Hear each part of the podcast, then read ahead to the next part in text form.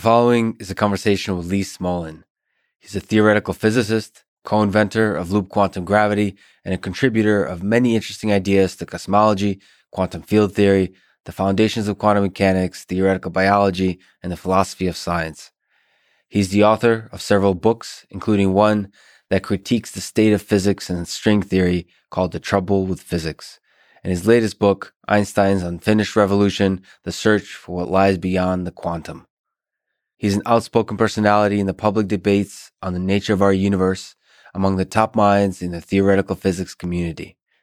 This community has its respected academics, its naked emperors, its outcasts and its revolutionaries, its madmen and its dreamers. This is why it's an exciting world to explore through long form conversation. I recommend you listen back to the episodes with Leonard Susskind, Sean Carroll, Michio Kaku, Max Tegmark, Eric Weinstein, and Jim Gates. You might be asking, why talk to physicists if you're interested in AI? To me, creating artificial intelligence systems requires more than Python and deep learning. It requires that we return to exploring the fundamental nature of the universe and the human mind. Theoretical physicists venture out into the dark, mysterious, psychologically challenging place of first principles more than almost any other discipline.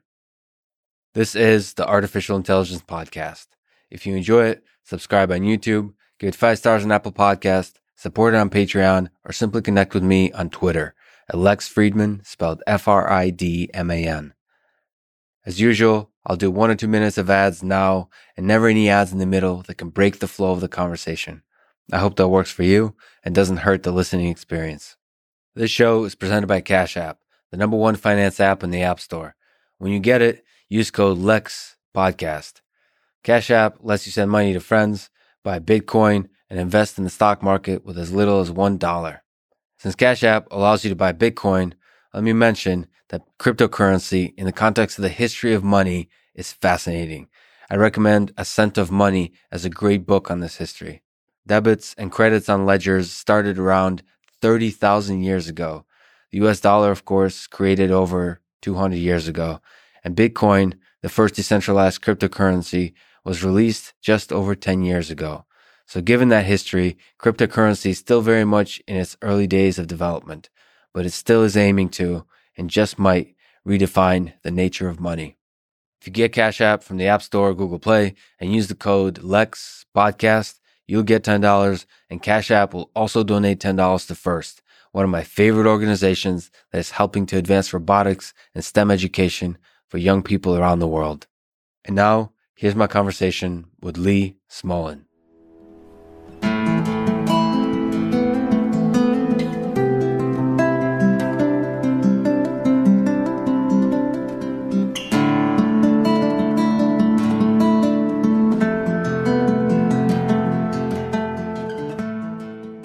What is real? Let's start with an easy question. Put another way, how do we know what is real and what is merely a creation of our human perception and imagination? We don't know. We don't know. This is science. I presume we're talking about science. And we believe, or I believe, that there is a world that is independent of my existence and my experience about it and my knowledge of it and this I call the real world. So you said science, but even bigger than science. What? Sure, sure. I need not have said this is science. I just was, you know, warming up. warming up. Okay, now that we're warmed up, let's take a brief step outside of science. Is it completely a crazy idea to you that everything that exists is merely a creation of our mind? So, like, there's a few, not many, this is outside of science now. People who believe sort of perception is is fundamentally what's in our human perception, the visual cortex and so on, the the cognitive constructs that's uh, being formed there is the reality, and then anything outside is something that we can never really grasp. Is that See, a crazy idea to you? There's a version of that that is not crazy at all. What we experience is constructed by our brains and by our brains in an active mode. Um, So we don't see the raw world. We see a very processed world. We feel something was very processed through our brains, and our brains are incredible. Um, but I still believe that behind that experience, that mirror or veil or whatever you want to call it, there is a real world, and I'm curious about it. Can we truly? How do we get a sense of that real world? Is it through the tools of physics, from theory to the experiments, or can we actually grasp it in in some intuitive way that's more connected to our ape ancestors? Or is it still fundamentally the tools of math and physics that really allow us to grasp well, let's it? talk about what tools they are. What, what you say are the tools of math and physics. I mean, I think we're in the same position as our ancestors in the caves or before the caves or whatever. We find ourselves in this world and we're curious. We also it's important to be able to explain what happens when there are fires, when there are not fires, what animals and plants are good to eat, and all that stuff. And, but we're also just curious. We look up in the sky and we see the sun and the moon and the stars, and we see some of those move, and we're we're very curious about that. And I think we're just naturally curious. So we make this is my version of what how we work. We make up stories and explanations, and where there are two things which I think are just true of being human. We make judgments fast because we have to. We're to survive, we is that a tiger or is that not a tiger? Mm-hmm. And we go act we have to act fast on incomplete information. So we we judge quickly and we're often wrong, or at least sometimes wrong, which is all I need for this. We're often wrong. So we fool ourselves and we fool other people readily. And so there's lots of stories that get told, and some of them result in a concrete benefit, and some of them don't. And so you said we're often wrong, but what does it mean to be right? Right. So, that's that's the that's a that's an excellent question. To be right. Well, since I'm I believe that there is a real world. I believe that to be you can challenge me on this if you're not a realist. A realist is somebody who believes in the this real objective world which is independent of our perception. If I'm a realist, I think that to be right is to come closer. I think, first of all, there's a relative scale. There's not right and wrong. There's right or more right and less right.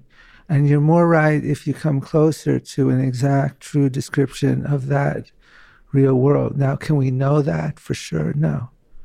And the scientific method is ultimately what allows us to get a sense of how close we're getting to that real world? No, on two counts. First of all, I don't believe there's a scientific method. Mm. Um, uh, I was very influenced when I was in graduate school by the writings of Paul Feyerabend, who was an, an important philosopher of science who argued that there isn't a scientific method. There is, or there, there is not. There's not. Can you elaborate? If, if I'm sorry if you were going to, but can you elaborate on the what does it mean for there not to be a scientific method? This notion that I think a lot of people believe in in this day and age. Sure. Paul Feyerabend, uh, he was a student of Popper who taught Karl Popper, yeah. Karl Popper. And Feyerabend argued both by logic and by historical example that you name anything that should be part of the practice of science say you should always make sure that your theories agree with all the data that's always been ta- that's already been taken and he'll prove to you that there have to be times when science contradicts, when some scientist contradicts that advice for science to progress overall. So it's not a simple matter. I think that I think of science as a community and of a, people of people and of a community of people bound by certain ethical precepts, percepts, whatever that is. um, so in that community, a set of ideas they operate under. I'm meaning ethically, of kind of the rules of the game they operate under. Don't lie. Report all your results, whether they agree or don't agree with your hypothesis. Um, check. The training of a scientist mostly consists of methods of checking because, again, we make lots of mistakes. We're very error prone. But there are tools both on the mathematics side and the experimental side to check and double check and triple check. And a scientist goes through a training, and I think this is part of it. You can't just walk off the street and say, Yo, I'm a scientist. You have to go through the training, and the training, the test that lets you be done with the training is can you form a convincing case for something that your colleagues will not be able to shout down because they'll ask, Did you check this? And did you check that? And did you check this? And what about a seeming contradiction with this? And you've got to have answers to all those things, or you don't get taken seriously. And when you get to the point where you can produce that kind of defense and argument, then they give you a PhD. That's and you're kind of licensed, you're still going to be questioned and you still may propose or publish mistakes, but the community is going to have to waste less time fixing your mistakes. yes. But uh, if, if you can maybe linger on it a little longer, sure. what's the gap between the thing that that community does and the ideal of the scientific method? What's the scientific method is you should be able to repeat an experiment.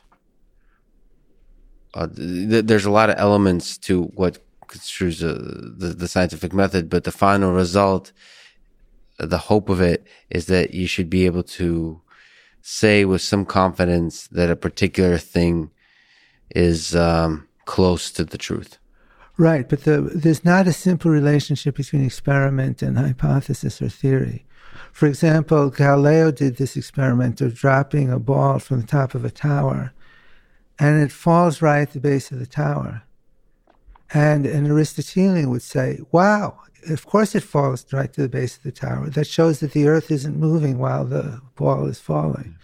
And Galileo says no weight is a principle of inertia, and it has an inertia in the direction which the earth isn't moving, and the tower and the ball and the earth all move together when the principle of inertia tells you it hits the bottom, it does look at, therefore, my principle of inertia is right. And the Aristotelian says, no, Aristotle's science is right. The earth is stationary. And so you've got to get an interconnected bunch of cases and work hard to line up an explanation. It took centuries to make the transition from Aristotelian physics to the new physics. It wasn't done till Newton in 1680 something, 1687.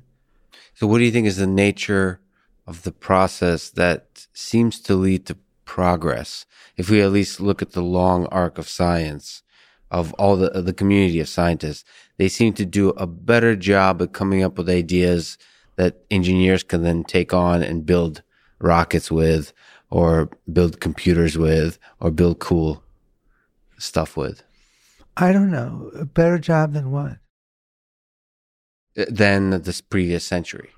So century by century, we can talk about, we'll talk about string theory and so on and kind of possible what you might think of as dead ends and, and so on. Which but, is not the way I think of string theory, but we'll straighten we'll, all, we'll, we'll, we'll get all strings okay. straight. But there is, nevertheless, in science, very often, uh, at least temporary dead ends. But if you, if you look Sure. At the through centuries, you know, the century before Newton and the century after Newton, it seems like a lot of ideas came closer to the truth that then could be usable by our civilization to build the iPhone, right? To build cool things that improve our quality of life. That's the progress I'm kind of referring to. Let me, can I say that more precisely? Yes.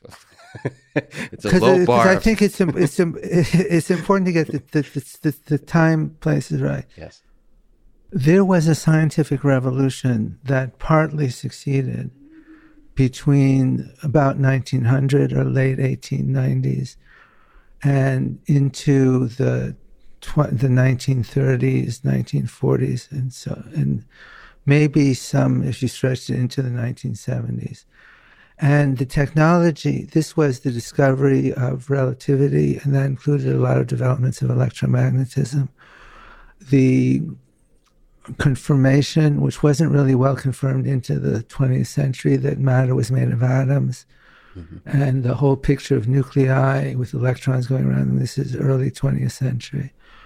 And then quantum mechanics was from 1905, it took a long time to develop till the late 1920s, and then it was basically in final form.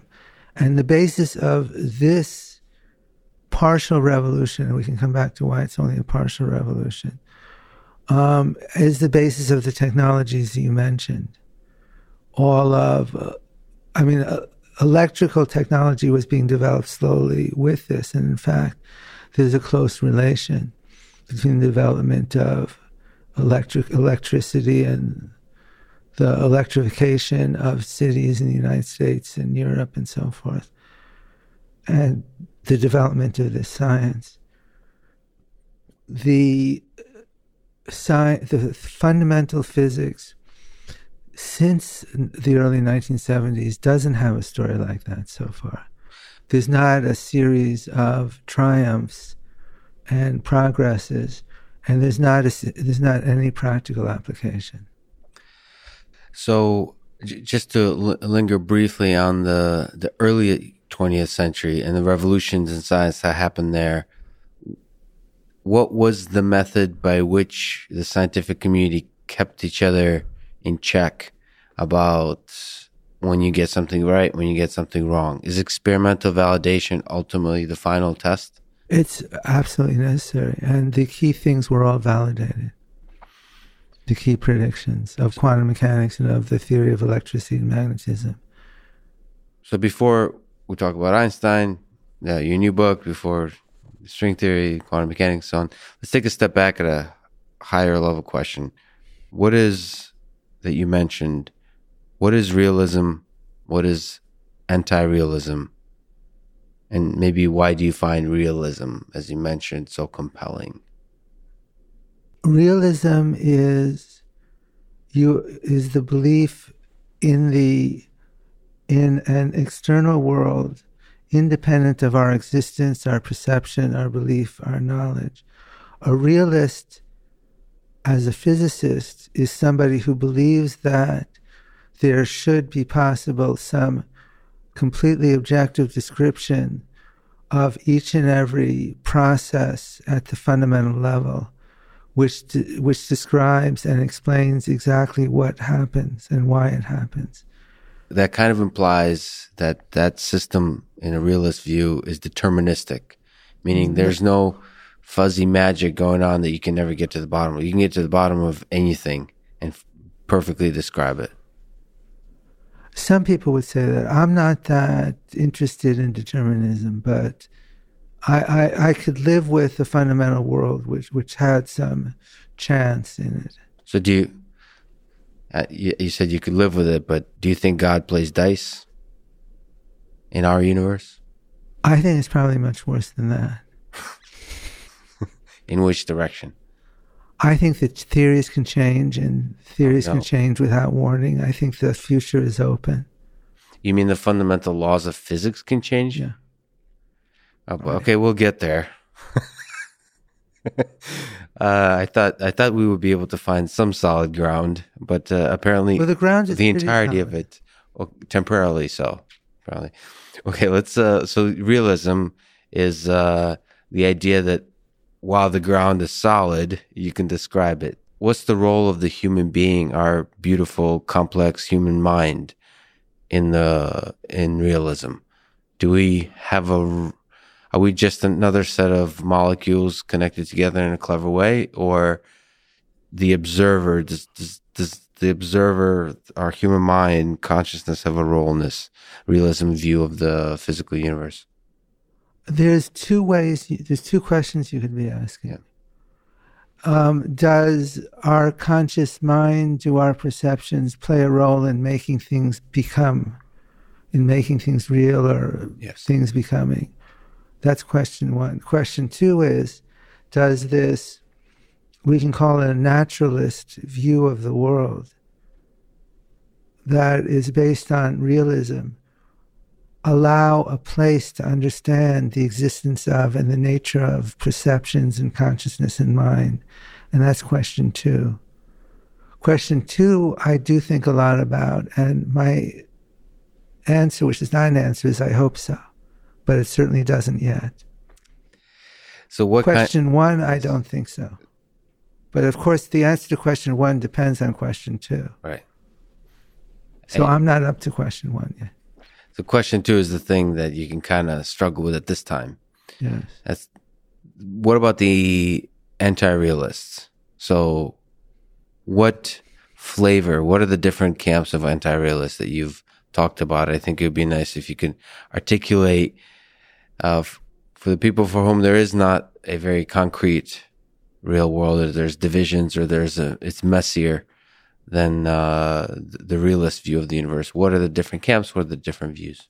I'm not, I'm not sure I'm a I'm a good scholar and can talk about the different camps and analyze it, but some many of the inventors of quantum physics were not realists, were anti-realists, and they're scholars. who- They lived in a very perilous time between the two world wars, and there were a lot of trends in culture which were going that way. But in any case, they said things like the purpose of science is not to give an objective, realist description of nature as it would be in our absence.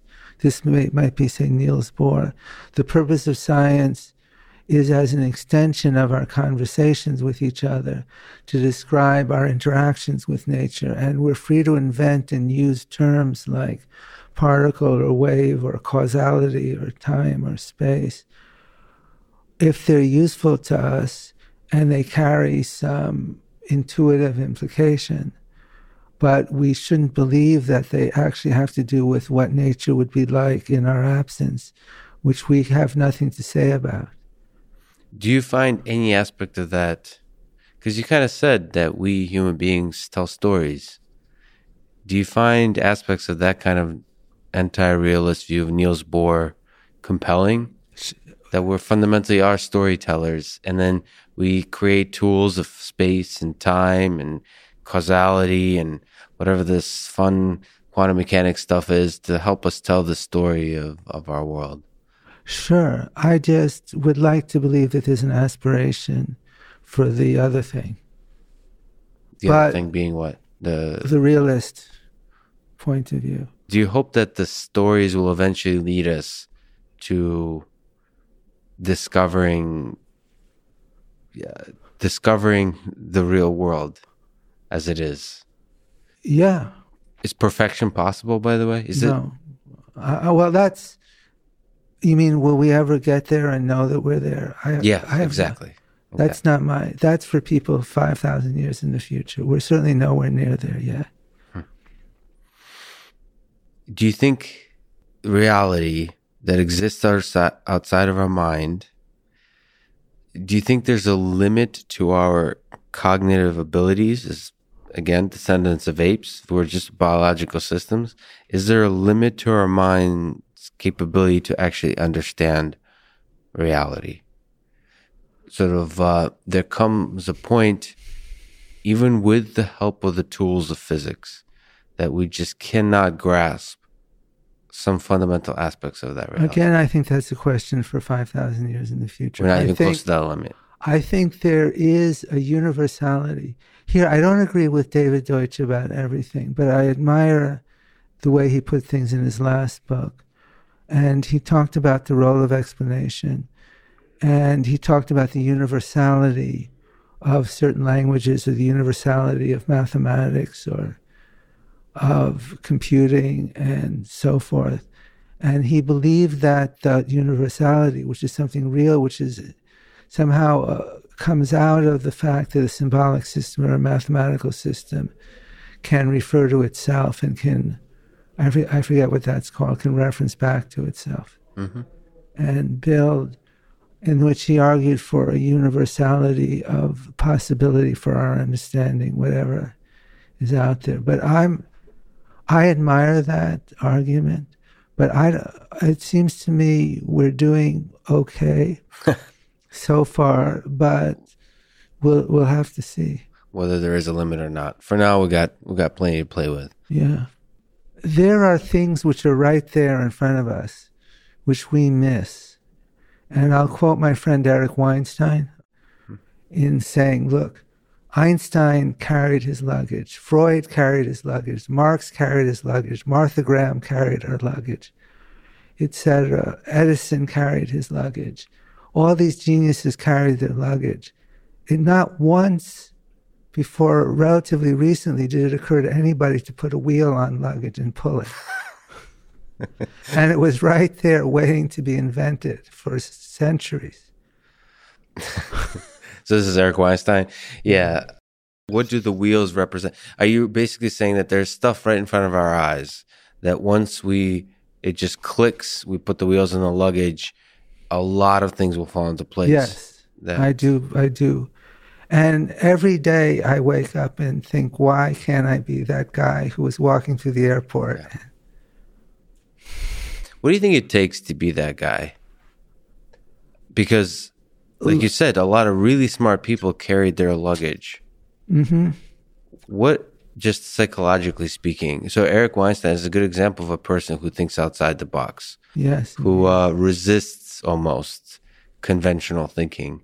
Uh, you're an example of a person who, by habit, by psychology, by upbringing, I don't know, but resists conventional thinking as well, just by nature. Thank you. That's a compliment. That's a compliment. Good. So, what do you think it takes to do that? Is that something you were just born with? I doubt it. Well, I from my studying some cases, because I'm curious about that, obviously, and just in a more concrete way, when I started out in physics, because I started a long way from physics, so it took me a long, uh, not a long time, but a lot of work to get to study it and get into it. So I did wonder about that, and so I read the biographies, and in fact, I started with the autobiography of Einstein and Newton and Galileo and all those all those people. And I think there's a couple of things. Some of it is luck, being in the right place at the right time. Some of it is stubbornness and arrogance, which can easily go wrong. Yes. And I know, I know, all of these are doorways. If you go through them slightly at the wrong speed or in the wrong angle, they're um, they're ways to fail. But if you somehow have the right luck, the right confidence or arrogance, caring, I think Einstein cared to understand nature with a ferocity and a commitment that exceeded other people of his time. So he asked more stubborn questions. He asked deeper questions. Um, I think, and there's a level of ability, and whether ability is born in or can be developed to the extent to which it can be developed, like any of these things, like musical talent, um, So you mentioned ego. What's the role of ego in that process? confidence. Confidence. But do you, in your own life, have you found yourself walking that knife's edge of too much or too little? So being overconfident and therefore leading yourself astray or not sufficiently confident to throw away the conventional thinking of whatever the theory of the day of, of theoretical physics? I don't know if I, I mean, I've contributed what I've contributed, whether if I had had more confidence in something, I would have gotten further. I don't know. Um, well, certainly I, I'm sitting here at this moment with very much my own approach to nearly everything. and I'm calm, I'm happy about that. But on the other hand, I know people whose self confidence vastly exceeds mine. And sometimes I think it's justified, and sometimes I think it's not justified. Your most recent book, titled Einstein's Unfinished Revolution. So I have to ask, what is Einstein's Unfinished Revolution? And also, how do we finish it? Well, that's something I've been trying to do my whole life. But Einstein's Unfinished Revolution is the twin revolutions which invented relativity theory, special and especially general relativity, and quantum theory, which he was the first person to realize in 1905 that there would have to be a radically different theory which somehow realized or resolved the paradox of the duality of particle and wave for photons. And and he was, I mean, people I think don't always associate Einstein with quantum mechanics because I think his connection with it, uh, founding as as a one of the founders, I would say of quantum mechanics, he kind of put it in the closet. Is it? Well, that, he didn't believe that the quantum mechanics, as it was developed in the late 19, mid late 1920s, was completely correct. At first, he didn't believe it at all. Then he was convinced that it's consistent but incomplete, and that also is my view. It needs for various reasons I can elucidate, to have additional degrees of freedom, particles, forces, something to reach the, the stage where it gives a complete description of each phenomenon, as I was saying, realism demands. So, what aspect of quantum mechanics bothers you and Einstein the most? Is it some aspect of the wave function collapse discussions, the measurement problem? Is it the the the measurement problem? I'm not going to speak for Einstein, but the measurement problem, basically, and the fact that what is the measurement problem? Sorry. The basic formulation of quantum mechanics gives you two ways to evolve situations in time. One of them is explicitly when no observer is observing or no measurement is taking place and the other is when a measurement or an observation is taking place. And they contra- they basically contradict each other. But there's another reason why the revolution was incomplete, which is we don't understand the relationship between these two parts. General relativity, which became our best theory of space and time and gravitation and cosmology, and quantum theory. So, for the most part, general relativity describes big things quantum theory describes little things, and that's the the that's revolution right. that we found really powerful tools to describe big things and little things, and it's unfinished because we have two totally separate things, and we need to figure out how to connect them so we can describe everything. Right, and we either do that if we believe quantum mechanics as understood now is correct by bringing general relativity or some extension of general relativity that describes gravity and so forth into the quantum domain. That's called quantize mm-hmm. The theory of gravity. Or if you believe with Einstein that quantum mechanics needs to be completed, and this is my view, then part of the job of finding the right completion or extension of quantum mechanics would be one that incorporated space time and gravity. So, where do we begin? So, first, let me ask perhaps you can give me a chance if I could ask you some just really basic questions. Well, they're not at all. The basic questions are the hardest, but you mentioned space time. What is space time? Space time, you talked about a construction. So I believe that space time is a intellectual construction that we make of the events in the universe. I believe the events are real and the relationships between the events which cause which are real. But the idea that there's a four dimensional smooth geometry which has a metric and a connection and satisfies the equations that Einstein wrote, it's a good description to some scale. It's a good approximation. It captures some of what's really going on in nature but I don't believe it for a minute is fundamental. So, okay, let's, we're going to allow me to linger on that. So the universe has events. Yeah. Events cause other events. Yeah. This is this idea of causality. Okay. Yeah. So that, that's hap- that's real. That's Okay. that's in my in, in your view is real. or hypothesis or the the theories that I have been working to develop make that assumption. So space time, you said four dimensional space is kind of the, the location of things, and time is whatever the heck time is. And uh, you're, you're you're saying that space time is uh, both space and time are emergent and not fundamental. No. First, so, sorry, before you correct me, what does it mean to be fundamental or emergent? Fundamental means it's part of the description as far down as you go. We have It's this real. notion.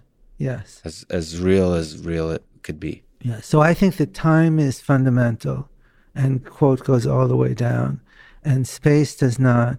Right. And the combination of them we use in general relativity that we call space time also does not. But what is time then? I think that time, the activity of time, is the continual creation of events from existing events. So if there's no events, there's, There's no nothing. time. Then there's not only not no time, there's no nothing. So So I believe the his, the universe has a history which goes to the past. I believe the future does not exist. There's a notion of a present and a notion of the past.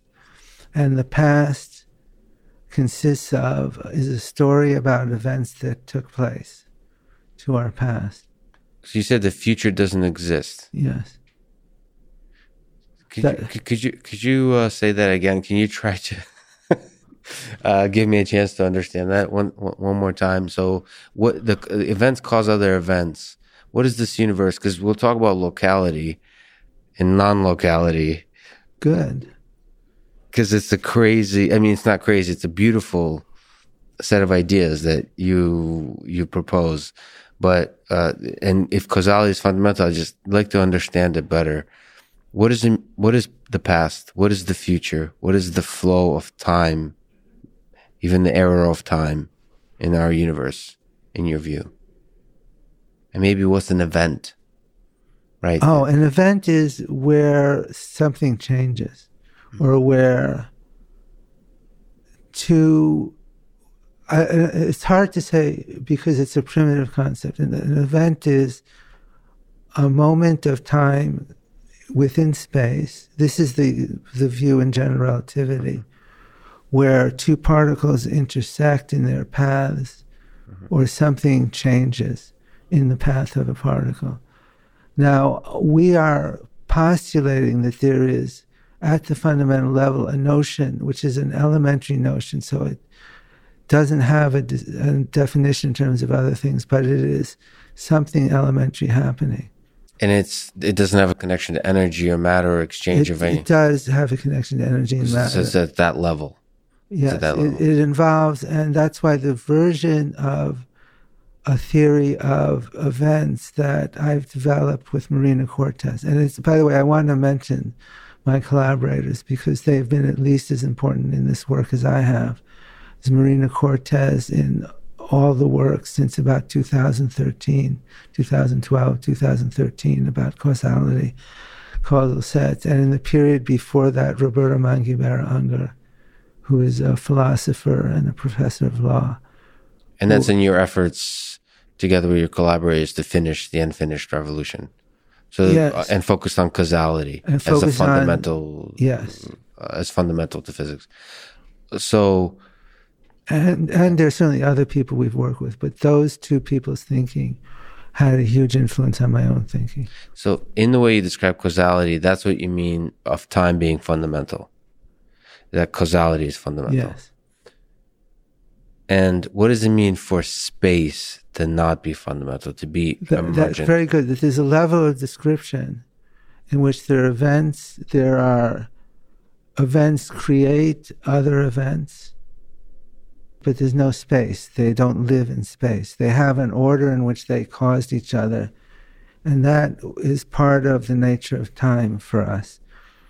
so, but yeah. no, but there is an emergent approximate description and you asked me to define emergent i didn't. An emergent property is a property that arises at some level of complexity larger than and more complex than the fundamental level, which requires some property to describe it, which is not directly explicable or derivable, is the word I want, from the properties of the fundamental things. And space is one of those things in a sufficiently complex universe, space, three dimensional position of things emerged.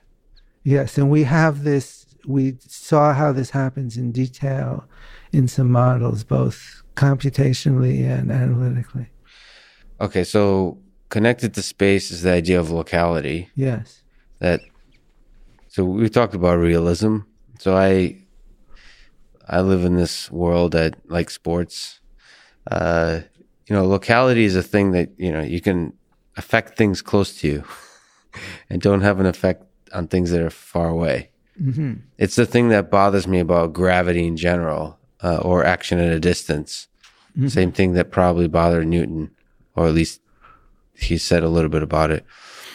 Uh, how okay so what do you think about locality? Is it just a construct? Is it us humans just like this idea and are connected to it because we exist and we need it for our survival but it's not fundamental. I mean it seems crazy for it not to be a fundamental aspect of our reality. It does so can you comfort me on a sort of as a therapist? Uh, like, how do, how do I? I'm not a good therapist, but I'll do my best. okay. um, there are several different definitions of locality when you come to talk about locality in physics. In quantum field theory, which is a mixture of special relativity and quantum mechanics, there is a precise definition of locality oper- field operators corresponding to events in space time, which are space like separated, commute with each other as operators. So, in, the, in quantum mechanics, you think about the nature of reality as fields, and things that are close in, in a field have an impact on each other more than farther away. That's yes. That's very comforting. That that makes sense. So that's a property of quantum field theory, and yep. it's well tested. Unfortunately, there's another definition of local, which was expressed by Einstein and expressed more precisely by John Bell, which has been tested experimentally and found to fail. And this, this setup is you take two particles. So, one thing that's really weird about quantum mechanics is a property called entanglement. Mm-hmm. You can have two particles interact and then share a property without it being a property of either one of the two particles. And if you take such a system and then you, me- you make a measurement on particle A, which is over here on my right side, and particle B, which is over here, and somebody else makes a measurement of particle B, you can ask that whatever is the real reality of particle B it not be affected by the choice the observer at particle A makes about what to measure, not the outcome, mm-hmm. just the choice of the different things they might measure. And that's a notion of locality because it assumes that these things are very far space like separated. And it's going to take a while for any information about the choice made by the people here at A to affect the reality at B. But you make that assumption, that's called Bell locality. Mm-hmm and you derive a certain inequality that some correlations, functions of correlations have to satisfy. And then you can test that pretty directly in experiments which create pairs of photons or other particles. And it's wrong by many sigma. In experiment, in experiment. it doesn't match. So what what does that mean? That means that that definition of locality I stated is false. The the one that Einstein was playing with. Yeah, and the one the one that I stated that is, it's not true that whatever is real about particle B is unaffected by the choice that the observer makes as to what to measure in particle A, no matter how long they've been propagating at almost the speed of light or the speed of light. away from each other. It no matter. So like the the distance between them. Well, it's been tested, of course. If you want to have hope for quantum mechanics being incomplete or wrong and corrected by something that changes this, it's been tested over a number of kilometers. I don't remember whether it's 25 kilometers or 100 and something kilometers, but.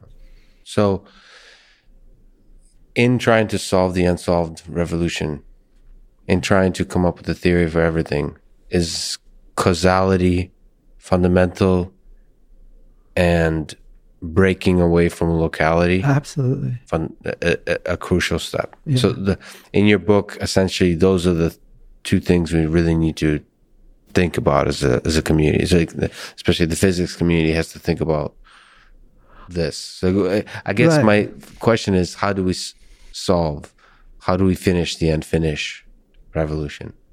Well that's i can only tell you what i'm trying to do and what i have abandoned Yes, as, exactly. As, as not working. Um, as one ant, smart ant in an ant colony. Yep. Or maybe dumb. That's why. Who knows? But anyway, um, my view of the we've had some nice theories invented. Yes. Um, there's a bunch of different ones, both relate to quantum mechanics, relate to quantum gravity. There's a lot to admire in many of these different approaches, but to my understanding, they none of them completely solve the problems that I care about. And so we're in a situation which is either terrifying for a student or full of opportunity for the right student, mm-hmm. in which we've got more than a dozen attempts and I never thought, I don't think anybody anticipated it would work out this way, which work partly, and then at some point they have an issue that nobody can figure out how to go around or how to solve. And that's the situation we're in. My reaction to that is twofold. One of them is to try to bring people, we evolved into this unfortunate sociological situation in which there are communities around some of these approaches. And mm-hmm. to borrow again a metaphor from Eric, they sit on top of hills in the landscape of theories and throw rocks at each other. Mm-hmm. And as Eric says, we need two things. We need people to get off their hills and come down into the valleys and party and talk and become friendly and yes. learn to say not no but, but yes and yes, your idea goes this far, but maybe if we put it together with my idea, we can go further. Yes. So in that spirit, I've uh, talked several times with Sean Carroll, who's also written an excellent book recently, and he kind of he plays around is a big fan of the many worlds interpretation of quantum mechanics. So uh, I'm a troublemaker. So let me ask what's your sense of uh, Sean and the idea of many worlds interpretation? I've read many the commentary back and forth. You guys, you guys are friendly, respect each other, but have a lot of fun debating. I love Sean, and he no, I really, he's not. He's articulate, and he's a great representative or ambassador of science to the public and for different fields of science to each other he also, like I do, takes philosophy seriously. Mm-hmm. And unlike what I do in all cases, he has really done the homework. He's read a lot, he knows the people, he talks to them, he exposes his yeah. arguments to, the, to them. And I there's this mysterious thing that we so often end up on the opposite sides of with these issues. It's fun though. it's fun, and I'd love to have a conversation about that, but I would want to include him. I see uh, about many worlds. Well, no, I, I, can tell you what I think about many worlds. I'd love to, but actually, on that, let me pause. Sean has a podcast. You should definitely figure out how to talk to Sean. I would. I, actually told Sean I would love to hear you guys just going back and forth. Uh, so um, I hope you can make that happen eventually. You and Sean. I won't. I won't tell you what it is, but there's something that Sean said to me in June of 2016 that changed my whole approach to a problem. But I'll, I have to tell him first. Yes, and that that that'll be great to tell him on his podcast. So I, can't invite myself to his podcast. I, but I I- told him, yeah, okay, we'll make it happen. So, uh, So, many worlds. Anyway, um, What's your view? Many worlds. We talk about non-locality. Many worlds is also a very uncomfortable idea, or beautiful, depending on your perspective. Uh, it's um it's very nice in terms of. I mean, there's a realist aspect to it. I think you called it magical realism. Which is just a beautiful line. But uh, at the same time, it's very difficult to, for our limited human minds to comprehend. So, what are, what are your thoughts about it? let me start with the easy and obvious and then go to the scientific. Okay. Um, it doesn't appeal to me. It doesn't answer the questions that I want answered. And it does so to such a strong case that when Roberto Mangabeira Unger and I began looking for principles, and I want to come back and talk about the use of principles in science, because that's the other thing I was going to say, and I don't want to lose that. Um, when we started looking for principles, we made our first principle there is just one world, and it happens once. But so it's it's not helpful to my personal approach to my personal agenda. But of course i'm part of a community. And my sense of the many worlds interpretation i have thought a lot about it and struggled a lot with it is the following. First of all there's everett himself there's what's in everett. And there are several issues there connected with the derivation of the Born rule, which is the rule that gives probabilities to events. And the reasons why there is a problem with probability is that I mentioned the two ways that physical systems can evolve. The many worlds interpretation cuts off one, the one having to do with measurement, mm-hmm. and just has the other one, the Schrodinger evolution, which is the smooth evolution of the quantum state. But the notion of probability is only in the second rule, which we've thrown away. So, where does probability come from? And you have to answer the question because experimentalists use probabilities to check the theory. Now, at first sight, you get very confused because there seems to be a real problem. Because in the many worlds interpretation, the, this talk about branches is not quite precise, but I'll use it. There's a branch in which everything that might happen does happen, with probability one in that branch. You might think you could count the number of branches in which things do and don't happen mm-hmm. and get numbers that you can define as something like frequentist probabilities. Mm-hmm. And Everett did have an argument in that direction. But the argument gets very subtle when there are an infinite number of possibilities, as is the case in most quantum systems.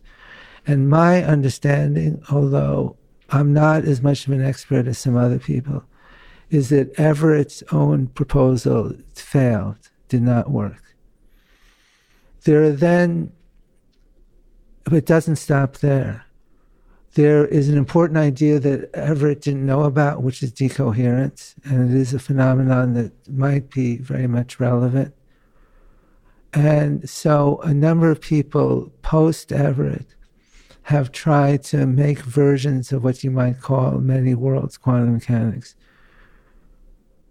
And this is a big area and it's subtle and it's not the kind of thing that I do well. So I consulted. That's why there's two chapters on this in the book I wrote. Chapter 10, which is about Everett's version, and chapter 11.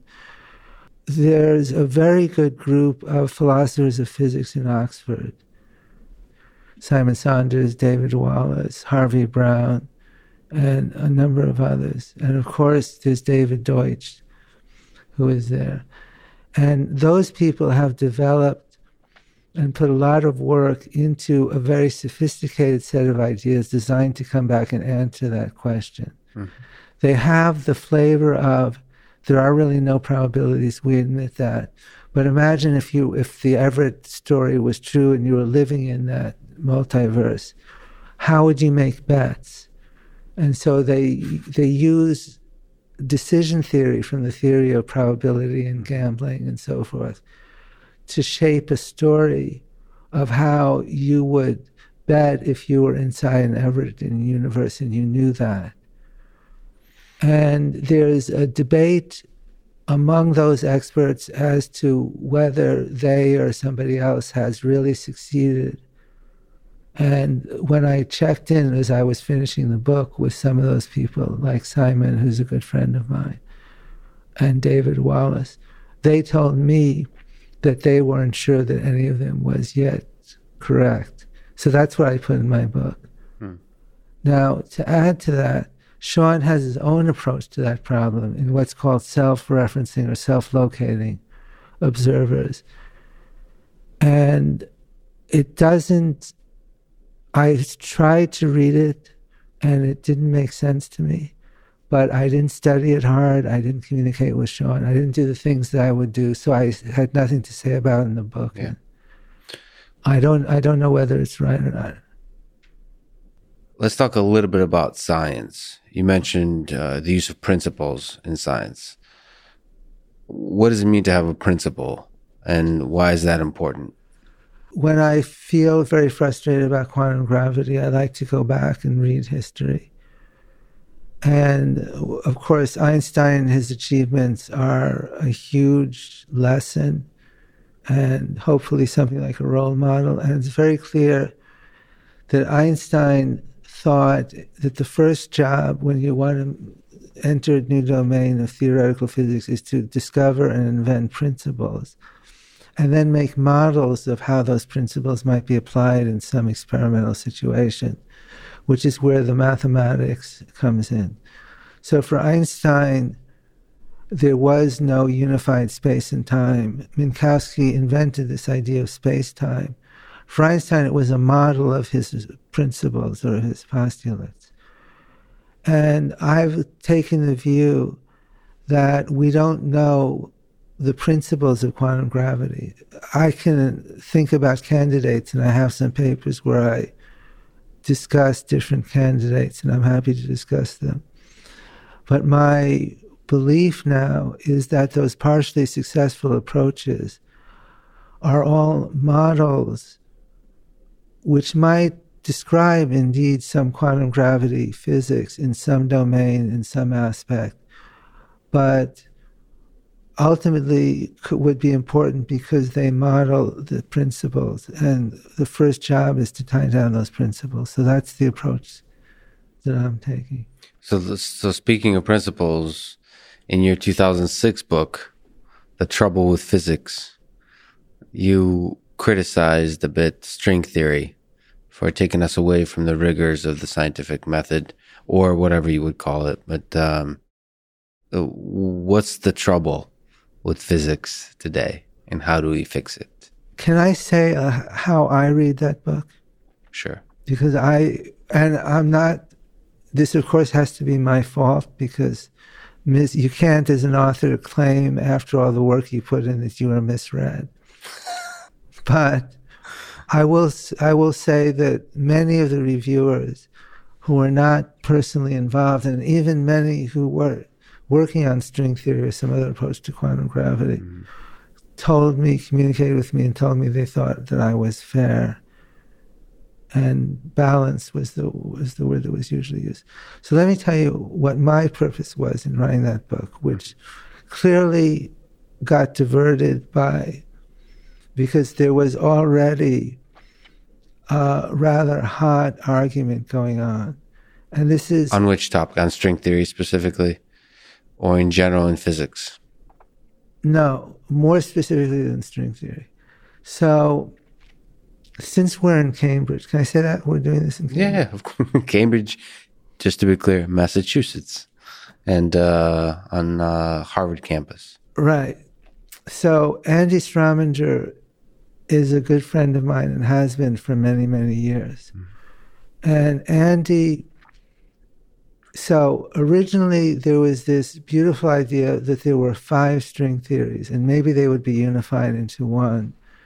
And we would discover a way to break that the symmetries of one of those string theories and discover the standard model and predict all the properties of the standard model particles, like their masses and charges and so forth, coupling constants. And then there was a bunch of solutions to string theory found, which led each of them to a different version of particle physics with a different phenomenology. These are called the Calabi Yau manifolds, named after Yau, who is also here. Not certainly we've been friends at some time in the past, anyway. And then there were nobody was sure, but hundreds of thousands of different versions of string theory. Mm-hmm. And then Andy found there was a way to put a certain kind of mathematical curvature called torsion into the solutions. And he wrote a paper, String Theory with Torsion, in which he discovered there was an not formally uncountable, but he was unable to invent any way to count the number of solutions or classify the diverse solutions. And he wrote that this is worrying because doing phenomenology the old fashioned way by solving the theory is not going to work because there's going to be loads of solutions for every proposed phenomenology for anything the experiments discovered. Now, it hasn't quite worked out that way. But nonetheless, he, he took that worry to me. He, he, we spoke at, at least once, maybe two or three times about that. And I got seriously worried about that. And this is just a little. It's almost like an anecdote that inspired your worry about string theory in general. Well, I tried to solve the problem, and I tried to solve the problem. I was reading at that time a lot of biology, a lot of evolutionary theory, like Lynn Margulis and Steve Gould and so forth. And I, I I could take your time to go through the things, but it occurred to me maybe physics was like evolutionary biology, and maybe the laws evolved, and there was the biologists talk about a landscape, a fitness landscape of DNA sequences or prote- protein sequences or species or something like that. And I took their concept and the word landscape from theoretical biology and made a scenario about how the universe as a whole could evolve to discover the, the parameters of the standard model. And I'm happy to discuss that's called cosmological natural selection. Cosmological natural selection. Yeah, and I wow. Pub- so, so the parameters of the standard model. So it's a, the laws of physics are changing. It, this this idea would say that the laws of physics are changing in some way that echoes that of natural selection, or just it adjusts in some way towards some goal. Yes. And I published that. Uh, I wrote the paper in 88 or 89. The paper was published in 92. My first book in 1997, The Life of the Cosmos, was explicitly about that. And I was very clear that what was important is that because you would develop an ensemble of universes, but they were related by descent through natural selection. Almost every universe would share the property that it was, its fitness was maximized to some extent, or at least close to maximal. And I could deduce predictions that could be tested from that. And and I worked all of that out and I compared it to the anthropic principle where you weren't able to make tests or make falsifications. All of this was in the late 80s and early 90s. So that's a really compelling notion. But how does that help you arrive? I'm, I'm a... coming to what, what, what, where the book came from. Yes. So what got, what got me, I worked on string theory. I also worked on loop quantum gravity, and I was one of the inventors of loop quantum gravity. And because of my strong belief in some other principles, which led to this notion of wanting a quantum theory of gravity to be what we call relational or background independent. I tried very hard to make string theory background independent and ended up developing a bunch of tools which then could apply directly to general relativity, and that became loop quantum gravity. So the things were very closely related and have always been very closely related in my mind. The idea that there were two communities, one devoted to strings and one devoted to loops, is nuts and has always been nuts. okay, so so anyway, there's this nuts community of loops and strings that are all beautiful and compelling and mathematically speaking. And what's the trouble with all that? Why is that? Why is that such a problem? So what? So I was interested in developing that notion of how science works based on a community and ethics that I told you about. And I wrote a draft of a book about that, which had several chapters on methodology of science, and it was a rather academically oriented book. And those chapters were the first part of the book, the first third of it, and you can find their remnants in what's now the last cha- the last part of the trouble with physics. And then I described a number of test cases, case studies, and one of them, which I knew was the search for quantum gravity and string theory and so forth. And I was unable to get that book published. So somebody made the suggestion of flipping it around and starting with the story of string theory, which was already controversial. This was 2004, 2005.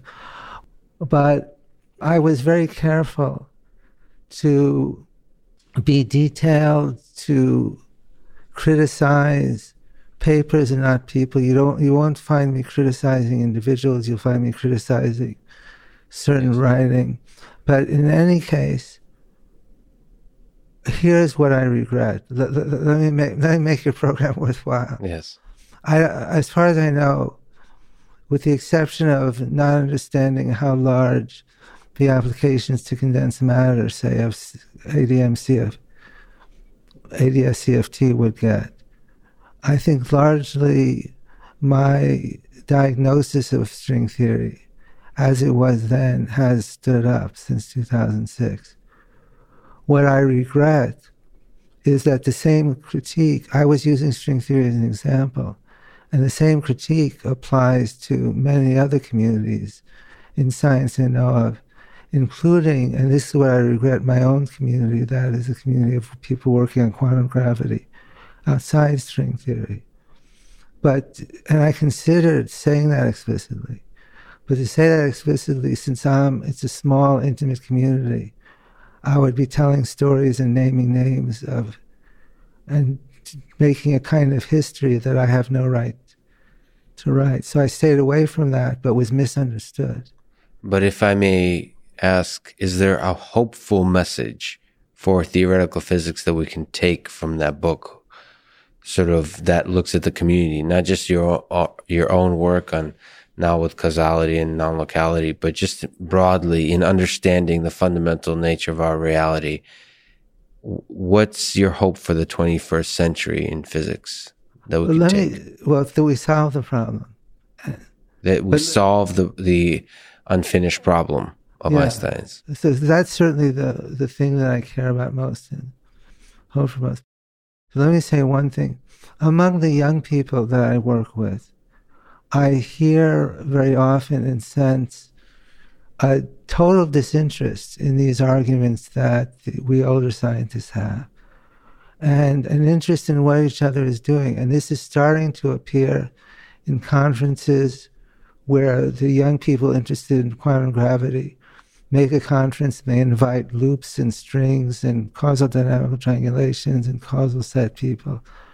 And we're having a conference like this next week, a small workshop at Perimeter. And I guess I'm advertising this. And then in the summer, we're having a big full on conference, which is just quantum gravity. It's not strings, it's not loops.